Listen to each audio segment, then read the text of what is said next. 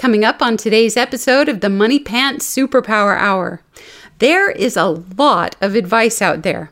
Everyone has an opinion, especially when it comes to raising kids and running the home. A simple internet search will reveal thousands of articles about how to be a good parent. But what do you do when it's not right? Often, one blogger's advice will conflict with another blogger's advice. How can you tell what advice is legit and what is just fluff? Today, we're going to talk about why you should try to cut through any unnecessary fluff.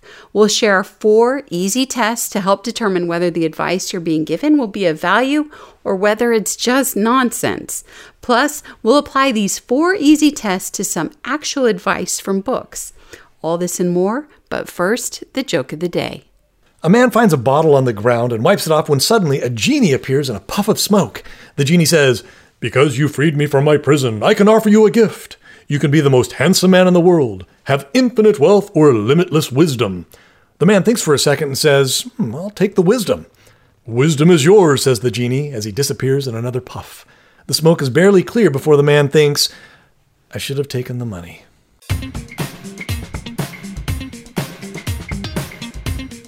Hello, everybody, and thank you for tuning in to another episode of the Money Pants Superpower Hour. We're your hosts, Hannah and Fontaine Judd, and we're the proud parents of 8 sons and 7 daughters, ranging in age from newborn to college student.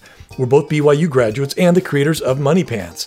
Head on over to CaptainMoneyPants.com to learn more about what we do and what we're all about.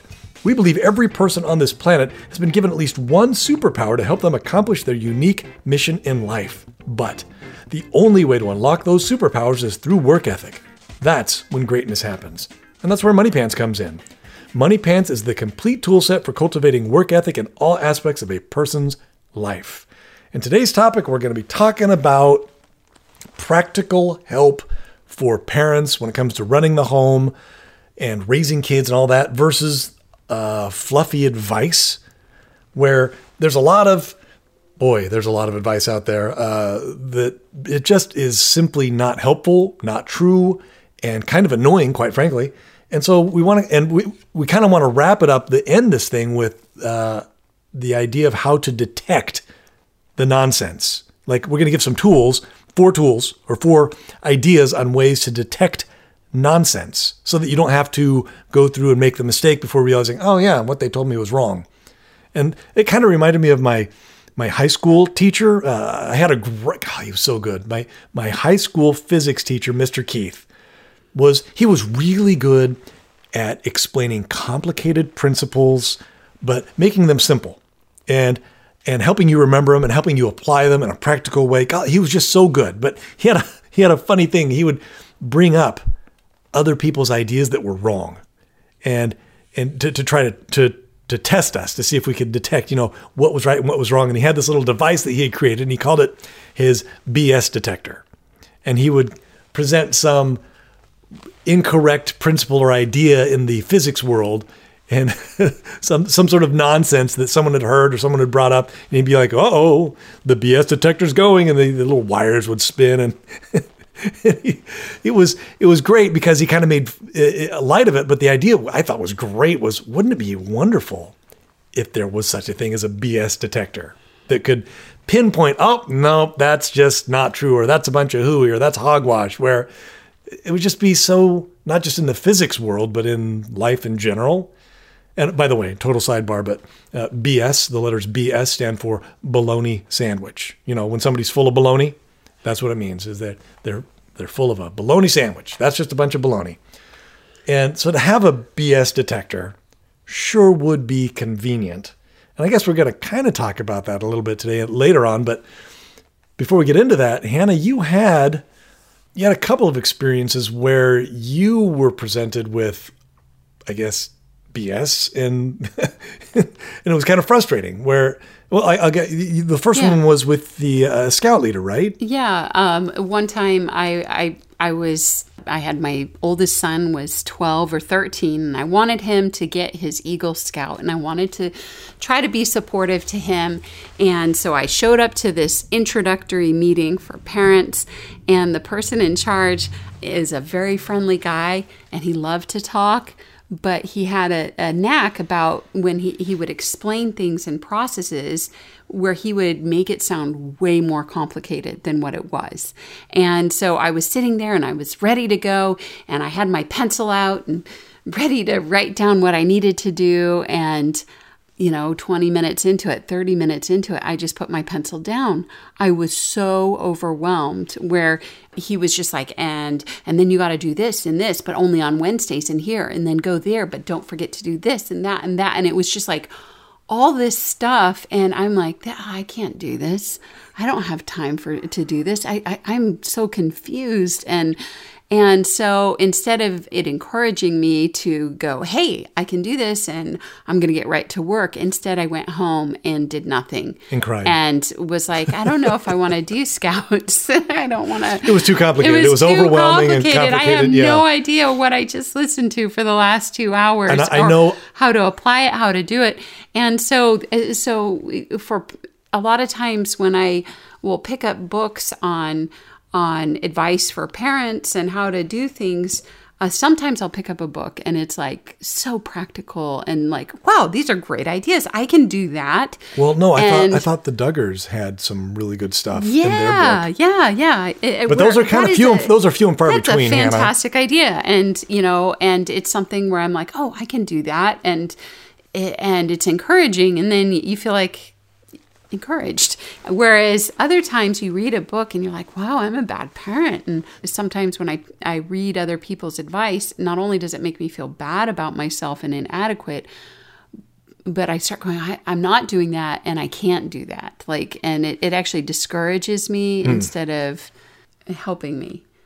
But then on top of that, sometimes advice people give, it's very questionable. So this scout leader, unfortunately, just because he overcomplicated the situation and the instructions and what you needed to do, you not only did it not inspire you, but it actually kind of took the wind out of your sails and took away all the motivation to actually do what you had set out to do. And so that was no bueno. And unfortunately, Hannah, a lot of what he told you, because I know who you're talking about, a lot of what he told you was unnecessary, and it was just extra busy work. And he had made it, not only did he make it seem more complicated, he actually made it more complicated. And I think everybody knows somebody like that. People that like to make things more complicated than they need to be. I don't know what the motivation is there, why they do it, but I know I can think of multiple people in my life that throughout the years where I'm like, why are you making it so complicated? Just simplify, make it easy. So, but then I guess that leads into the second story, because we have these three stories. We got the first one's about the scout leader. The next one's about a good friend of ours who was attending a class, a training. And then the third one is about a bathroom poster. A bathroom poster. So go ahead about the... So the next story is a good friend of mine got all riled up because she was a teacher at church. And the teachers were all invited to this training meeting on a weekend, and the man teaching the class had a PhD and all these degrees and stuff, and he was this young guy, not married, didn't have kids, and his whole speech to them was, you should never, ever, ever, ever tell a child no. What? Yeah, ever. And wait. That was his thing. Under any circumstances, you're never supposed to tell a child no. Yeah, that they were bad teachers if they were ever telling a child no, and that it was going to destroy the child's self-esteem. And because they told the child no, the child would think that they were bad, and then therefore the child would become bad because the teacher told them no. What? Yeah, and you're laughing, but for some reason, I just stepped in a giant BS sandwich. Yeah, that little detector's going off. And so my friend's detector was going off, and she raised her hand and she goes, you mean usually you should avoid telling them no, but surely there are some instances you should tell the child no, right? Yeah, yes. And he goes, no, there is never a time when it's appropriate to tell a child no. And she goes, well, wait a minute. What about if, I have these kids? What if one kid is hitting or smacking another kid, I have to stop that. I have to tell them, no, I can't just like go, oh, yeah, you have a lawsuit on your hands, lady. The parents are going to be upset. That's how's that fair to the kid that's getting hit and mm-hmm. hurt by the other kid? I need to tell them that that's not appropriate behavior and to stop. He's like, no, you should not do that. And which was funny because he was telling her no, but that aside, apparently adults and children are different. You can tell adults no, but not the children. Anyway, and he goes, no, you don't tell him that what he's doing is wrong. Instead, you bring him up to the front of the class and you start complimenting him and tell him what a wonderful person he is and everything good, and have everyone in the class compliment him, and then he will stop doing what he's doing. And my friend said, well, what if he doesn't? Well, then you didn't do it enough. And she was getting so irritated. Because it's a bunch of bologna sandwich. Yeah, but guess what? This is an actual thing. And so I was talking to another friend of mine. Oh, I wish I had been there. There's no way I would have put up with that. You would have. Sorry, man. You're full of baloney. This is no. Are you? And then, of course, that begs the question. Okay, so if you're never supposed to tell a child no, but you can tell adults no. When is a child an adult? Like when they turn 18. Like all of a sudden you're 18 and they hear the word no for the first time. It's hilarious. What an absurd concept. But anyway, that is Hannah. That is so absurd to me. Like if the kid's going, hey, mom, dad, I want to go and drink this alcohol. Well, I can't tell you no. Okay, so I'm going to have a drunk 5-year-old or worse, mom and dad, I'm going to drink this bleach. Well, I can't tell you I no. I love you and your hair looks so cute today and you're so kind. And we're kind of beating around the bush. No, you shouldn't drink that bleach. It'll kill you. And we haven't talked about manipulation, but that is textbook manipulation to being indirect in what you want instead of telling the kid, I don't want you to hit Johnny, and Johnny doesn't want you to hit him either. You need to stop. I want you to stop. Johnny wants you to stop. Please stop. No, you can't do that. Instead of saying that, you're like, oh, we love you. Let's give you a hug. Like that is textbook manipulation, being indirect and trying to manipulate someone into doing something you want without actually saying what it is that you want. Well, in our previous podcast, we... that guy drives me crazy. I know, about training yourself to train your children. We kind of addressed that where Brandon McMillan, where mm-hmm. he was teaching dog training, you give him a quick no, and then you redirect them to what they should be doing. I love the redirect principle. And that's correct. Yeah. Whenever you give your kid a reprimand, instead of dwelling on the no, then you focus their attention onto what to do instead of what not to do. Yeah. And that's correct. But that's a correct. Okay, so we do that with the toddlers. We do that all the time because toddlers get no a lot, Hannah. They get told mm-hmm. no a ton because they don't know what's right and wrong, and so all they get is no. No, don't do this. Don't touch that. Don't throw that. Don't put that there. Instead, we should be like, okay, don't leave your bowl on the floor. Go ahead and put it up here on the counter. Put it here. Put the bowl here. And they actually like that, knowing what to do. Go play in the backyard. Oh, God. That PhD guy. Yeah. So ruffles my feathers. Yeah. But anyway, people have taken that idea. Apparently, it's this real theory. And a friend of mine said her daughter was teaching in private school. And they were being instructed that at this school, you're not allowed telling a child that they're wrong. What? And so when they grade the papers, they're not allowed marking that any of their work is wrong. What? Yeah. So 2 + 2 does not equal 5. Oh, I can't say that. They can show them how to do things, but they're not allowed saying, oh, you missed that problem. What? And so it'll hurt their feelings. Because it'll destroy their self-esteem. And turn them into serial killers, right? So that's the logic. So instead, they're going to give the kids this false sense of, gosh. I know how to do this. I know how to do math. And I'm going to give them all sorts of false ideas, Hannah, not just false sense of math. Yeah, like I think I would be, to me, that's the equivalent of me having a dinner all night and having spinach between my teeth and nobody in my family telling me, hey, there's some spinach between your teeth. Pull it out. I would be embarrassed and like, why didn't anybody tell me that I had spinach hanging out of my teeth? Well, no, but let's just take it a step. It's not you know, you do it discreetly. Don't try to embarrass me, but for goodness sake, just tell me that something's wrong. But there are real world consequences, Hannah. Like, oh, well, I drove my car off the cliff, but I didn't know that gravity existed. And I don't think that gravity does exist. Therefore, the car actually I won't fall to my death. Like, because nobody ever explained that to me, and nobody ever told me that was wrong. Like, that, it's just kind of nonsense, yeah, where 2 plus 2 does not equal 5. That actually is wrong.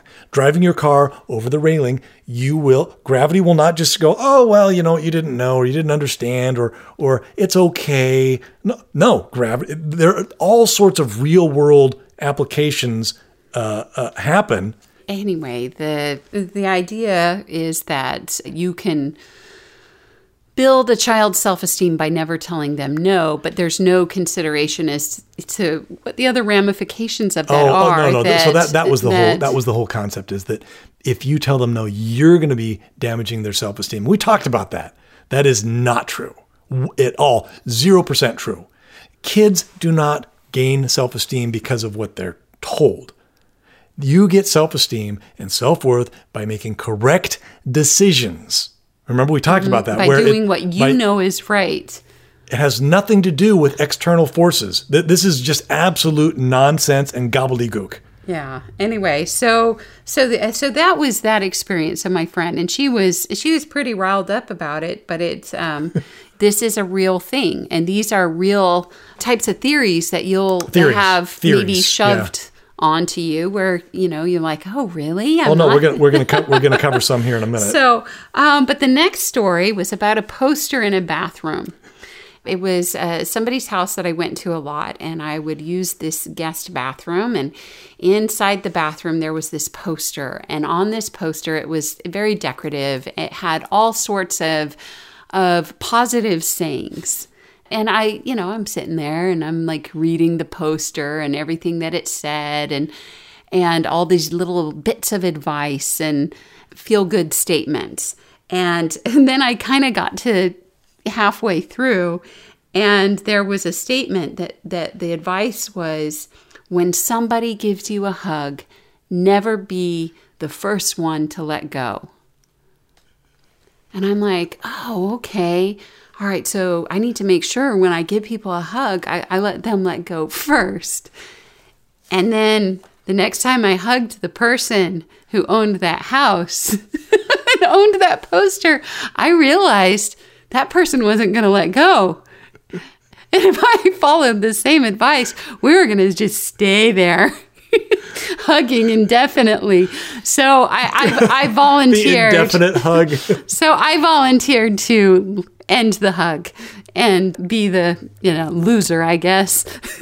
But anyway, I when I realized that maybe that wasn't the best piece of advice, like that doesn't actually work if both people read the poster, I thought, wait, how many of these other nice little sayings, if you actually go and apply them, don't actually work or aren't actually good pieces of advice. And so all of a sudden, I started paying attention more to little truisms and little pieces of advice, and realizing that a lot of times you'll read books that are self-help books or advice columns, advice books of how to run your life. Oh, it's everywhere. And you have to look at it with a little bit of a critical thinking skills. You can't just go, wow, other people, this is what I should do. You need to analyze it. It may even sound right. Like it, at the get-go, you're like, oh, yeah, I like that. That sounds good. Or when you hug a person, didn't you call that ear ticklers, where you hear something that sounds good or sounds nice, you're like, oh, yeah, I like that.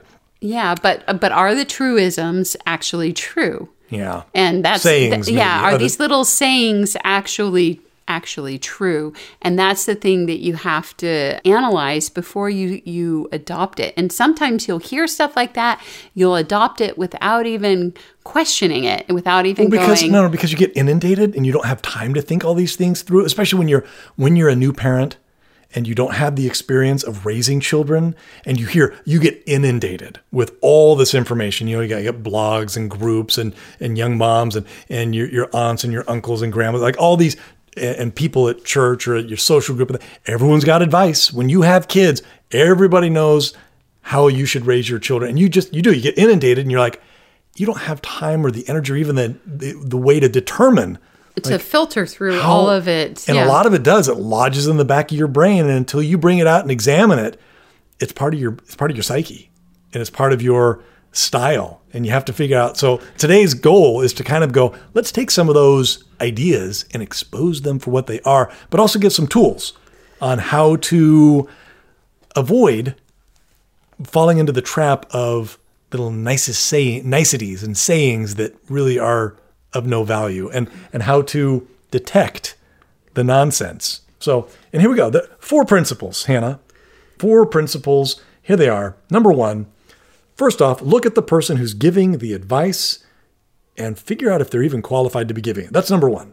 Number 2, this one's going to sound funny, but it'll make sense when we talk about it. Number 2 is take things to the extreme. Take that advice to an extreme and see if it holds up. Number 3, question, is the advice or the saying or whatever it is, or the teaching, is it doable with more than just 1 or 2 children? Does it apply to multiple personality types and age ranges and what have you? And then number 4 is the question you need to ask is, can you apply it at all in a practical setting? If it's not practical, then what value is it? Does it have any value? So let's talk about those. Number 1, look at to detect whether or not something is nonsense, the first thing to do is to look at the person who's giving the advice and determine if they're even qualified. Now, I like to think of this as checking the messenger. See if the messenger if the message and the messenger are valid. Yeah, and I noticed this once. I had been given, I had checked out some books or got some books. I was expecting twins and overwhelming. I wanted to get more information. And so I started reading this one book. And as I was reading it, I'm like, wait a minute, who is this person writing this book? And I realized that the person writing the book was writing the book because they had a child. And wait, they wrote a book about twins because they had a kid? They had a set of twins. Oh, they had a set of twins. But the book was all about how to be a parent and how to raise your children, and all this advice. And I'm like, well, sounds like they're qualified. They wrote this book when their twins were like 1 year old, and the person was a doctor. But then I realized this mom was a doctor and she worked full time, so she wasn't actually even the one taking care of her twins. She wasn't the one home with her twins actually taking care of them. And she was she was at work, but she was telling me what I should be doing to take care of.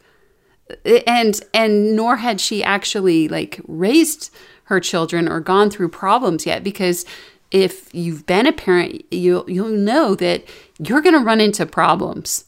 Your kids are going to have health problems. You're going to have maybe social problems. Things are going to happen that are out of your control. And you have to go through some of those experiences in order to sometimes shed the nonsense a little. Well, that's why grandparents are supposed to be this wealth of knowledge. You're supposed to be able to go to grandma and grandpa and say, hey, my daughter's not sleeping through the night, or hey, my teenager's having this problem, or hey, my 12-year-old, he's got the worst breath, or you can go to grandma and grandpa and get their feedback and go, oh well, I know. That's usually the best source, honestly. Yeah. If I go to my mom, I'm like, because they have so much knowledge, they've gone through it and they have all this experience. But but along those same lines, Hannah, where we've noticed that a lot of these blogs, especially the ones that cater towards parents, are written by parents of toddlers. Where, what could they possibly know? You have not raised children. You gave birth to children. You have children, but that is not the same as raising children. A lot happens between the ages of 1 and 18. And I would just put this out there that a whole lot happens between the ages of about 8 and 18. And even more happens between the ages of about 12 and 18. Like, it gets exponentially more complicated the older the kids get and the closer they get to leaving home. And here you are with your 1 year of knowledge spouting all this nonsense where you're like, you don't know anything. Yeah, well, and a lot of it, like I said, in these blogs, they'll promote theories like, you should never tell your child no. And you're like, you haven't been a parent long enough to know how that's going to work out. Yeah, you haven't seen that to the end. You haven't seen the logical extension of that thought process. And I can tell you right now, you don't have to, because it doesn't work. I know, because we've already tried that. It doesn't work. But, or you have one kid, or somebody else is raising your kid and they are telling your kid no. Like, there were just so many problems with that. But similar to the man who was teaching the class that I mentioned, saying, you know, the PhD guy, or the two PhD guy, he had this theory that he was spouting out as fact. But to my friend's point, he didn't even have kids. Like, what? He'd never tried this out to see how it would work and how, you know, what the results. So a lot of book learning, but no practical experience. No, actually, yeah. And no, what was it called? In the lab? No scientific proof from the lab. What's that called? Yeah. Where we actually carry out the experiment? Like, they're just ideas and theories. But they're promoting them, Hannah, as if this is the gospel truth. Like, oh, because I have a PhD, therefore you must listen to me because I'm right.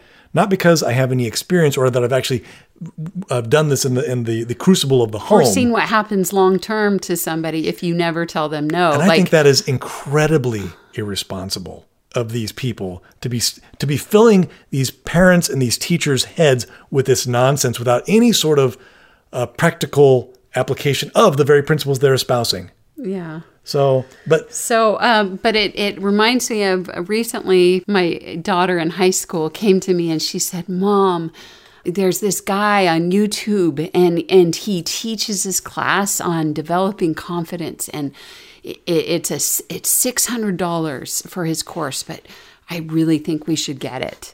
I really think... No, she wanted to get it. And she wanted to get it. And she was about to spend $600 on this guy's course on developing confidence. And she wanted me to help her out. And my husband and I listened to, you know, a blurb of his for a minute or two. And we looked at each other and went, well, okay. To be fair, I had actually looked at this guy maybe 6 months prior. I was actually familiar with who she was talking about. And I knew this guy was not legit. So, but I went with you, Hannah. We did watch some of his stuff there with my daughter. And we just said, sweetheart. Just to placate, show, yes, I know who you're talking about. He looks like he's 20 years old. And he's claiming that he's going to help you with your whole future and your whole life and your business and everything like this. Nothing against 20-year-olds. By teaching you all these tricks, I said, I think it would be better to check out a book by Warren Buffett or somebody who has actually lived, has a more experience under their belt, who's gone through more difficulties and more challenges. No offense. This guy has been away from his own home for what, a year and a half? Like, yeah. What could he possibly know? Yeah, and I don't want to go that way really, but the point being, well, no, you have to check the messenger. You have to check the messenger and see if they're actually qualified in any sort of way with experience, because there's no substitute for experience. Yeah, that also reminded me of a professional that I knew, a chiropractor, who had. You went to his office, and his office was lined with all these books. It was all the same book. It was his book that he had written, and it was. And I'm waiting in there in the waiting room. And of course, you can't help but open the book and read it. And it was just filled with, like you were saying, Hannah, that thing in the bathroom. It was filled with those types of things, little sayings. They weren't true though. They were just these. Like ear ticklers where you're like, oh, that's nice. Or, oh, that makes me feel good or whatever. And it was the entire book was filled with those. And I'm like, okay, this guy is a chiropractor. He's just started his practice, not married, no kids, has never had anything. Everything in his life has gone perfectly up to that point. What could he possibly know about life. No offense, nice guy, but like he didn't have any sort of real life experience. And here he was telling me how to live my life. And I couldn't help but laugh. The title of the book was humorous as well, but we're not going to share that. Anyway, so that's number one. Look at the four principles when it comes to determining if something is BS. The first principle is to look at the person who's giving the advice to determine if they're even qualified. And we would put... if they've even tried their own advice. Right. And we suggest that experience trumps a PhD or a theory any day. So that's number one. Number two, and this is the funny one, we suggest that you take the advice to the extreme. And what do we mean by that? Okay, so if somebody, and I remember this goes back to my physics teacher actually, who said, hey, one time someone told me that it takes 1 degree of heat to heat any amount of water 1 degree. And it was something like that, some physics equation. And he's like, okay, well, let's take that and see if that's true. It only takes, it was like 1 degree of heat for 1 minute to heat 1 millimeter of water. He's like, okay, let's just take that to the logical extreme. Let's say if we had the ocean, it's only 1 millimeter thick, but if we added, you put the whole ocean underneath this little flame for 1 minute, is it gonna boil? Is it gonna heat up? He's like, no way. There's no possible way that could. He took this person's statement to a logical extreme, and it totally fell apart. And I've taken that with me throughout my life. And I'm like, oh, that's a good principle. Where if somebody suggests something, and as we were just talking about, where you never tell your child no. Oh, well, take it to a more extreme situation. At face value, you're like, oh, okay, I see the value. That makes sense. But let's take it to the logical extreme. Like you said, Hannah, oh, well, the kid's about to jump off the cliff or to jump in the pool and they don't know how to swim or whatever. Or they're about to run in the street or they're going to test out drugs. Yeah, you take it to a logical extreme and you're like, that makes no sense. Why? No, that is total hogwash. And so it quickly becomes very clear that the advice or the saying is BS. Yeah, as opposed to it being a true principle that you should apply in your life and throughout your life. And so you can discard it and go, you know what? No, this is not a correct principle. But if it does hold up under those sort of circumstances of, here's an example, always love your children. You're like, oh, well, okay, yeah, I think so. Well, yeah, well, what if they're a murderer and they're convicted and they're in prison? Yeah, you should still love them. So there you go. You can take that to a logical extreme. If it holds up, then it's a true principle. See how that works? It's kind of cool. Taking the saying to a logical extreme. That's number two. The number three principle when it comes to detecting nonsense is to ask, is whatever the saying or the advice is it doable with more than 1 or 2 children? Because, and we hear this a lot, oh, when you have such and such a problem, all you do is blah, blah, blah. You're like, oh, well, oh, that's great. Okay, good, thanks. It turns out that they only had 2 children, and they were both boys, and they're about the same age.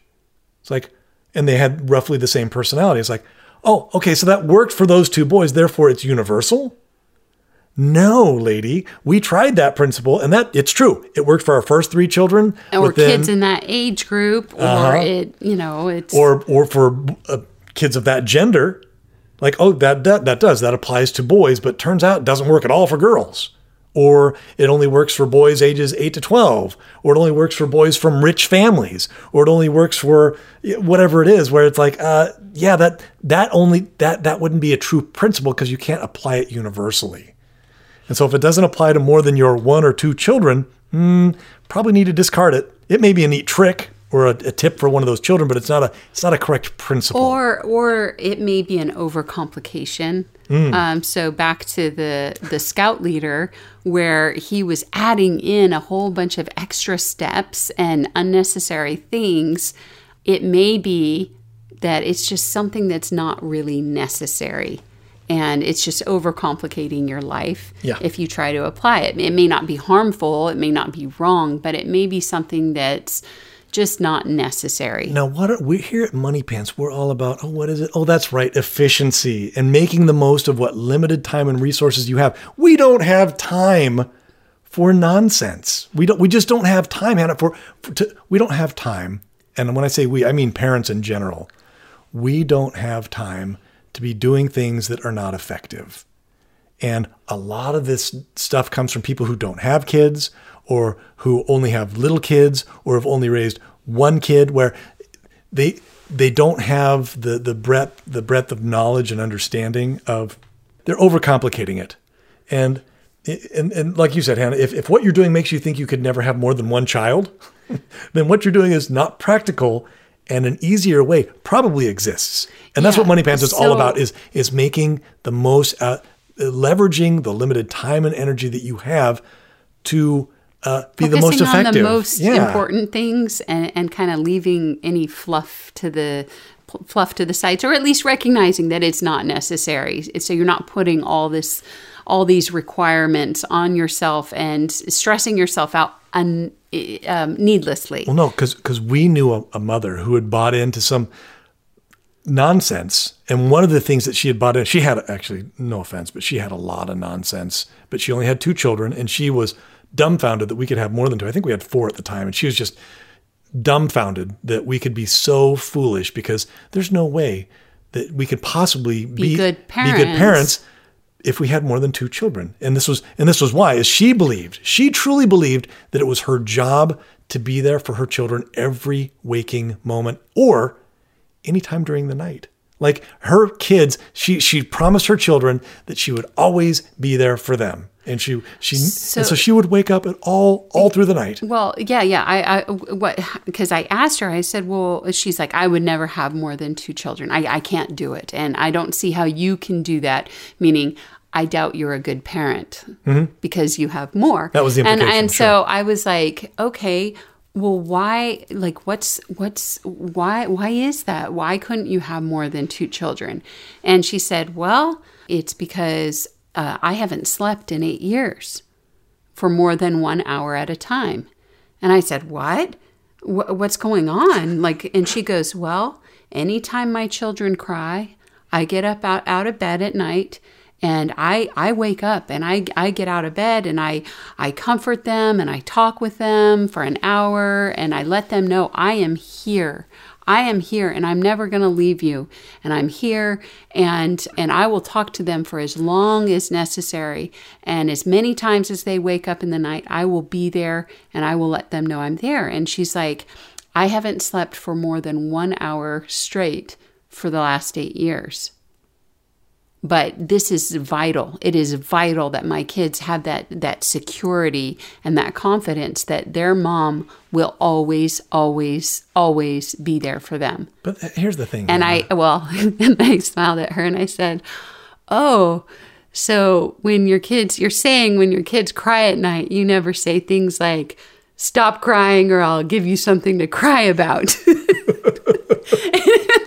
And I was joking, but she got this horrified look on her face, and it was the end of the conversation. And I don't think she ever talked to me again after that. Yeah, I think so. But here's the problem with that, Hannah. It kind of sounds good, like, oh yeah, always be there for your children. You're like, I get it. That's kind of the underlying principle. But she had taken it to a strange extreme. But what does that teach her children? Well, here's the problem, Hannah, is that A, they never learn to self-soothe. They never learn to solve their own problems, and they become very reliant on mom emotionally. Like, what's going to happen when they have a relationship of their own? Like they're going to be in their wedding day, and there's mom in the back seat. Okay, well, do you need a hug? Let's talk it out. And it's like, how's that going to work out? Like, mom's always she can't always be there. Or the flip side, what if mom dies? Then what? That poor kid's devastated.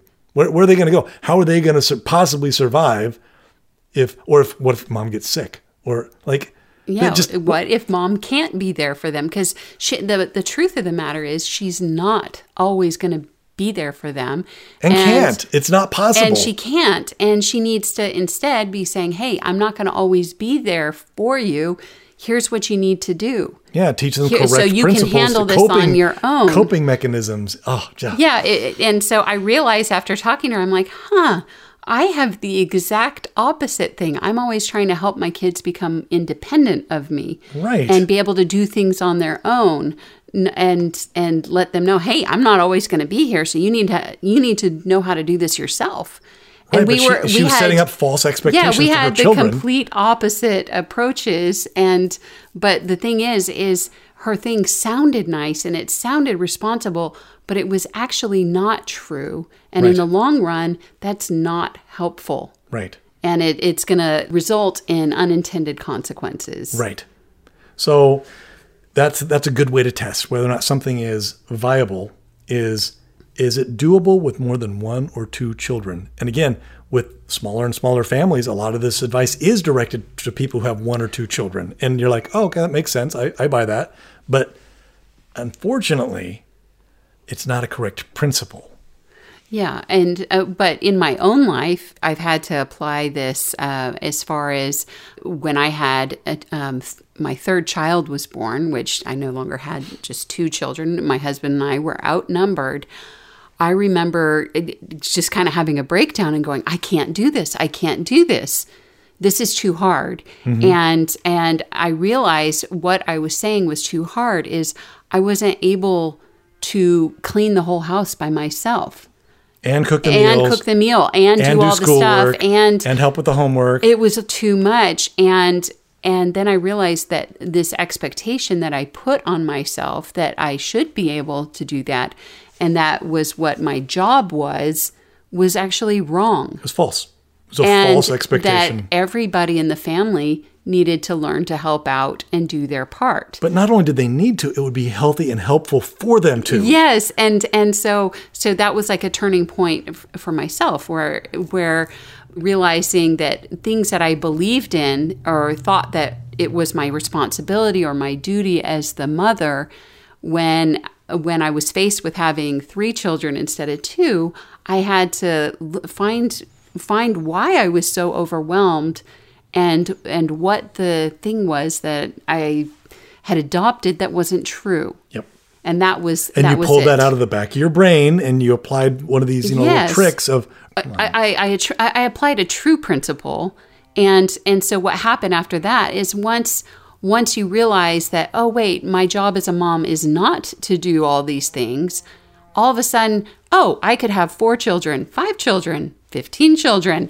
It doesn't matter how many children I have. I can handle it because I'm not putting this weird expectation on myself that I should be the one to clean the whole house by myself, and I should be the one to do and run the everything. Home and do the shopping and exactly. Yeah, and so even if you're not planning on having a huge family, realizing that if you're adopting ideas that don't apply to bigger families, you're probably putting too much onto yourself, and it's actually not good for your children as well, and your family. So that's number 3. Check. The principle number 3 is check to see if whatever the saying is doable with more than one or two children. And then the last one, number 4, is you need to ask yourself, can you apply this idea in a practical setting? Where if you can't, then it's just going to be a waste of time. Did you have an example? I picked up a book of it's a parenting book. Somehow ended up in my house. Somebody gave it to me. And now Hannah, just so you know, parenting is a bad word. Yes. We are not parenting experts. We are efficiency experts. We are not parenting experts. We can help you reach your goals, but we're not parenting experts. Not only that, Money Pants is not a parenting program. It's not designed to replace parents. It's supposed to complement whatever it is you're currently doing. It's to help you carry out whatever it is you want to do. It's not to tell you what you should be doing or how to parent. It's not a parenting system. This is not a parenting system. Do not take parenting advice from us. That's not what we're about. But there are plenty of parenting books and parenting blogs and parenting advice which we do not subscribe. Yeah. And some we do. Some parenting things we like, but that's your own personal choice. But I'm just saying, a random book ended up in my house, and when I opened it, some of the little sayings and little snippets, it's a book of snippets of advice of how to be a parent. And so it's scrolling through it, some of it was good, where I'm like, oh, okay, that's a good point. That's a good thing. But other things you have to kind of keep your eyes out and go, hey, is this actually true? Let's see. Well, okay. So for this last little bit, this is the last part of the podcast here. We're going to break down. We're actually going to use these 4 principles that we talked about. Looking at the person who's giving the advice and see if they're qualified. Number 2, take things to a logical extreme. Take whatever they're saying to a logical extreme. See if it holds up. Number 3, determine if it's even doable if you have more than 1 or 2 children. And number 4, is it applicable in a practical setting? And so we actually have this little book that showed up in our house that was filled with just, I don't know, hundreds of little sayings and things that a parent should do, or a parent should know. Things to do as a parent. And so we're going to break these down and we're going to apply these principles that we talked about, these 4 principles, and see how the principles in this book or these sayings hold up. Okay, so well, first off, we looked up the author, and the author does have a PhD or a degree in marriage, family therapy, whatever it is, MFT, whatever it is. Yeah. And that's all the information we could find on the author. So we don't know if he has children, and if he does have children, whether or not they turned out okay. Like, you don't know. Now, granted, I'm going to put the plug in here, just because you can't necessarily look at how a person's children turn out to determine whether or not they were a good parent.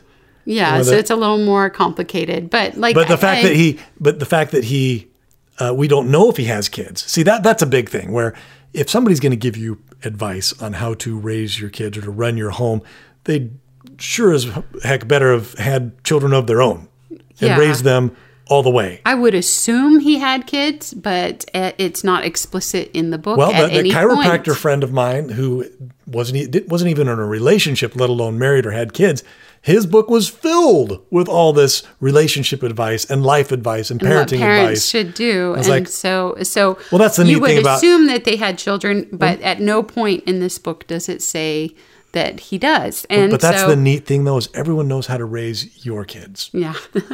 Anyway, so let's go. Let's do this thing. Okay. What do you got? So one saying was, loving your children doesn't mean that you do everything for them. Let them do for themselves those tasks that they can. Oh. That's fantastic advice. Yeah, good. Yeah, that's really great. Well, no, because if you take that to the extreme, a logical extreme, well, don't do everything. Yeah, okay. Don't do everything. Let them do the things that they're able to. Okay, so it passes that test. Yeah, great. And is it doable with more than 1 or 2 children? Yep. Yeah, absolutely. And can you apply that in a practical setting? Absolutely. Okay. Great. That passes. Good. Here's another one. Remember that with children, what they don't talk about with you may be acted out instead. Huh. Okay. I'm not sure I know what the point of this is. That sounds like gobbledygook to me. So I don't talk about murder with my son, so he might act it out. Well, we better start talking about murder. How to murder. Like what? All the ways you can murder, because if we don't talk about it, he might do it. Unfortunately, that principle, or that idea has made its way into schools. Like, we need to talk about everything nasty and horrible with the children so they don't do it. And it's like, this is a bunch of nonsense. Actually, I think if I a phrase. I actually think if I talked about murder and all the ways you can murder someone with my kids, it would actually give them ideas. Knowledge of the vice leads to its tempteth to its commission, or something like that. Yeah, I actually think that's wrong. I butchered that phrase, but that's the idea: is knowledge of something actually leads to its commission. Yeah. So I'm gonna say that. That's a bunch of gobbledygook right there. Didn't even pass the second test. All right, so let's move on. The 4 R's of family unity are rules, relationships, rituals, and roots. Brought to you by the letter R. I don't know. Okay, this is so vague and nonsensical. Like maybe if there was like some exposition or explanation of what rules, relationships, rituals, and roots are. But I'm thinking, okay, well, we have 3 rules.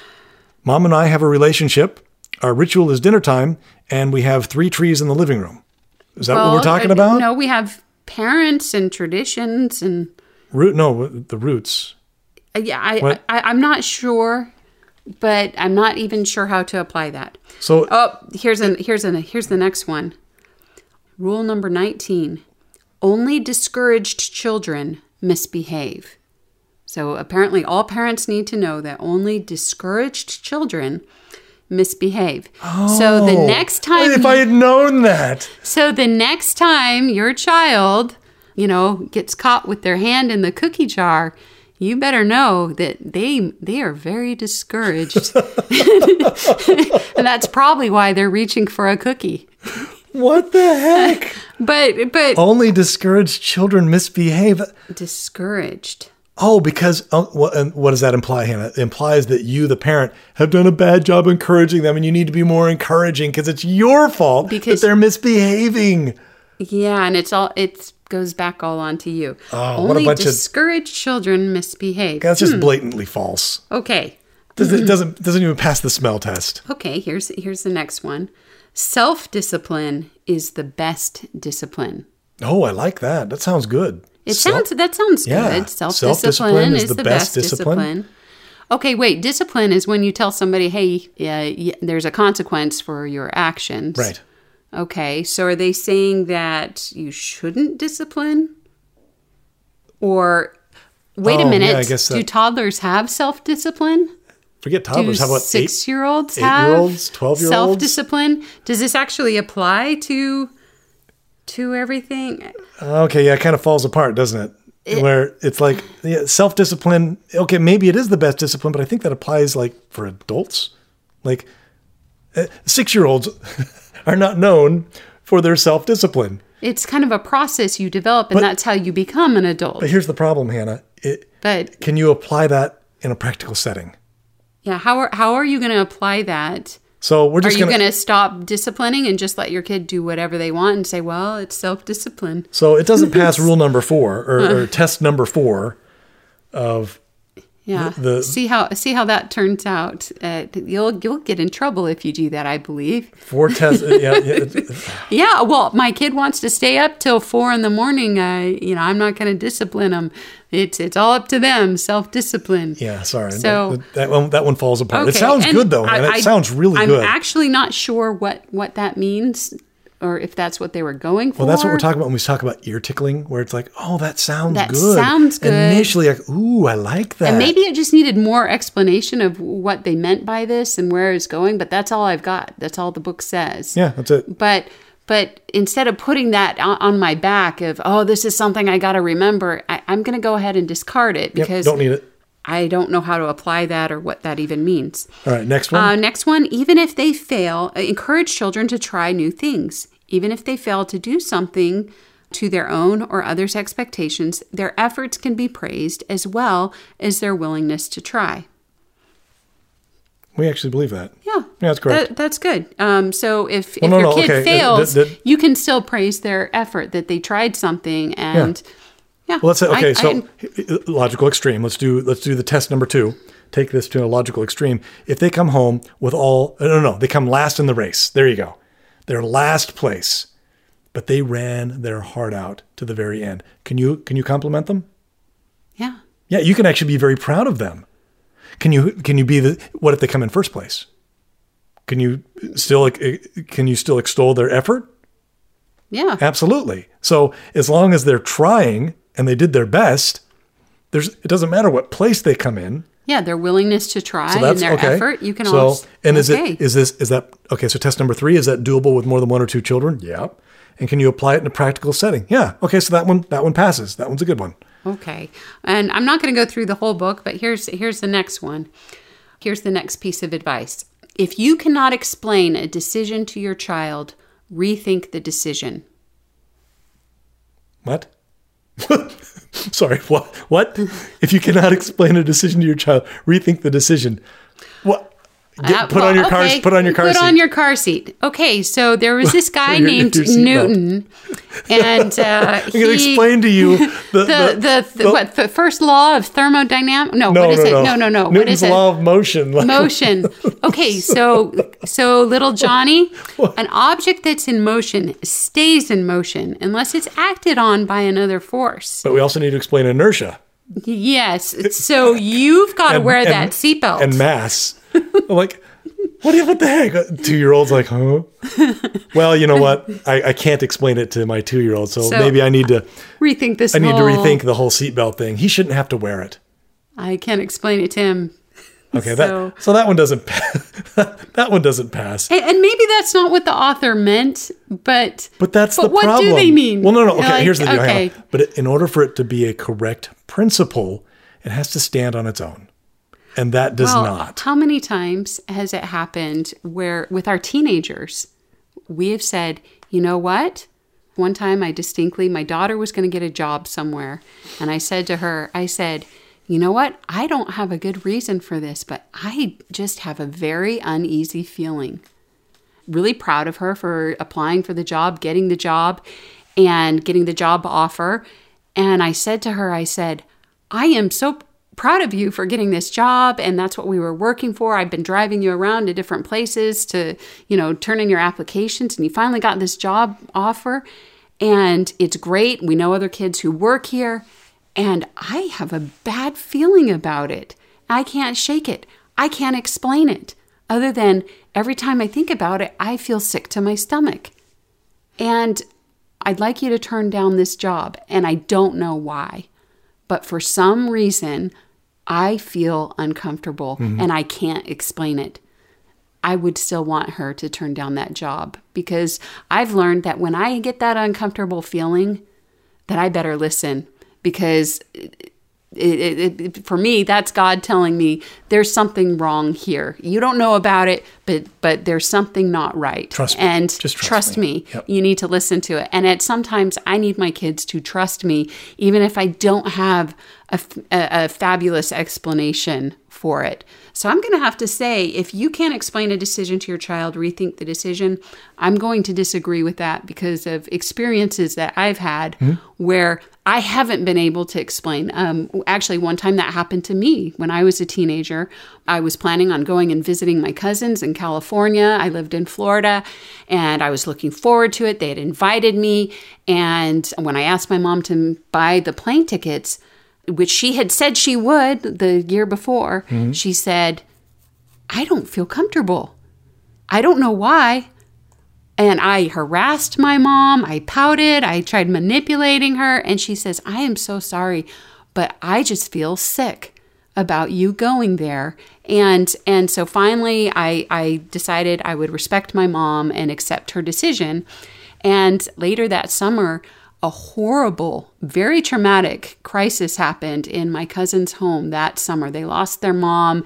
It was the very summer you were going to be there. Yeah, she was having mental health issues, and it was a really bad, very stressful, very traumatic situation. Nobody had expected, and all of it happened right when I would have been visiting them and staying at their house.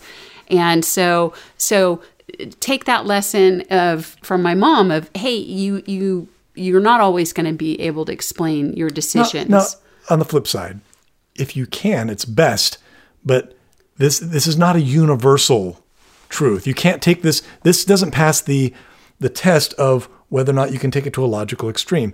The idea is, if you can't explain a decision to your child, rethink the decision. That's not always true. As you said, Hannah, your mom couldn't explain a decision, but it was the right one. And as parents, a lot of times we have to go with our guts, and we don't know why. We get a weird vibe or whatever, and we just have to go with it.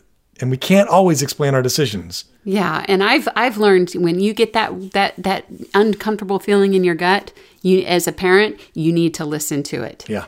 If you're like, and every time we regret it. Every single time I have not listened to that, I have regretted it. Anyway, but that's like I said, it's this little book, and there were some true things in it, and then there were some untrue things in it. But you can kind of use the four principles that we told you about to kind of filter through some of those things. So as a parent, you're not loading on either false information or you're not making your job harder. And so one of the things about Money Pants is we try Our goal is to make things as practical as possible, as applicable as possible, and we try to draw on both our successes and our failures and just share with you why we've come to the conclusion we've come to. But you don't want to let fluffy parenting advice interfere with your success as a parent or your success in using Money Pants. And so, because sometimes these fluffy parenting advice things directly contradict with correct principles. Like, you should never, I've heard people say, you should never have your child work. That's wrong. You should never pay your children. That's wrong. You shouldn't dictate their bedtime. Like, yeah.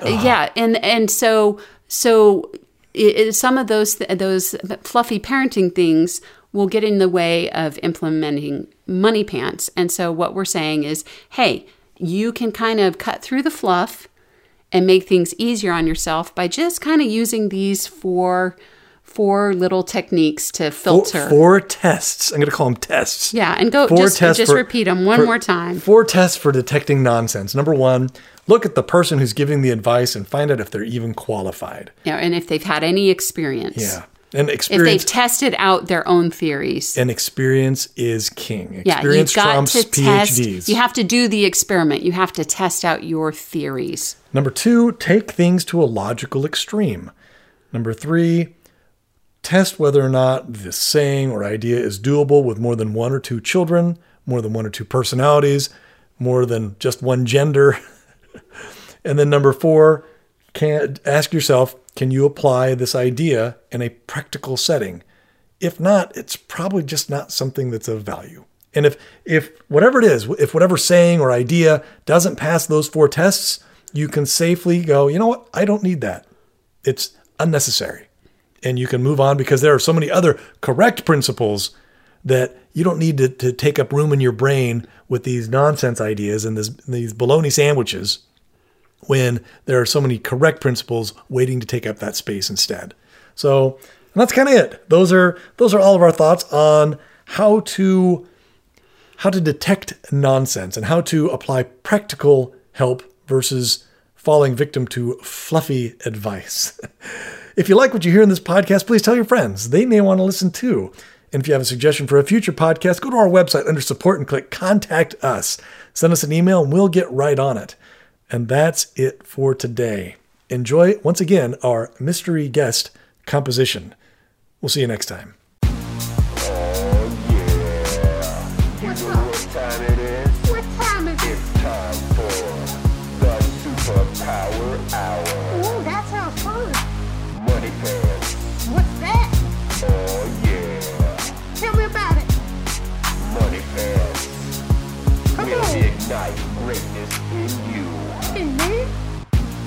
Unlock your superpowers. Ooh, I have superpowers?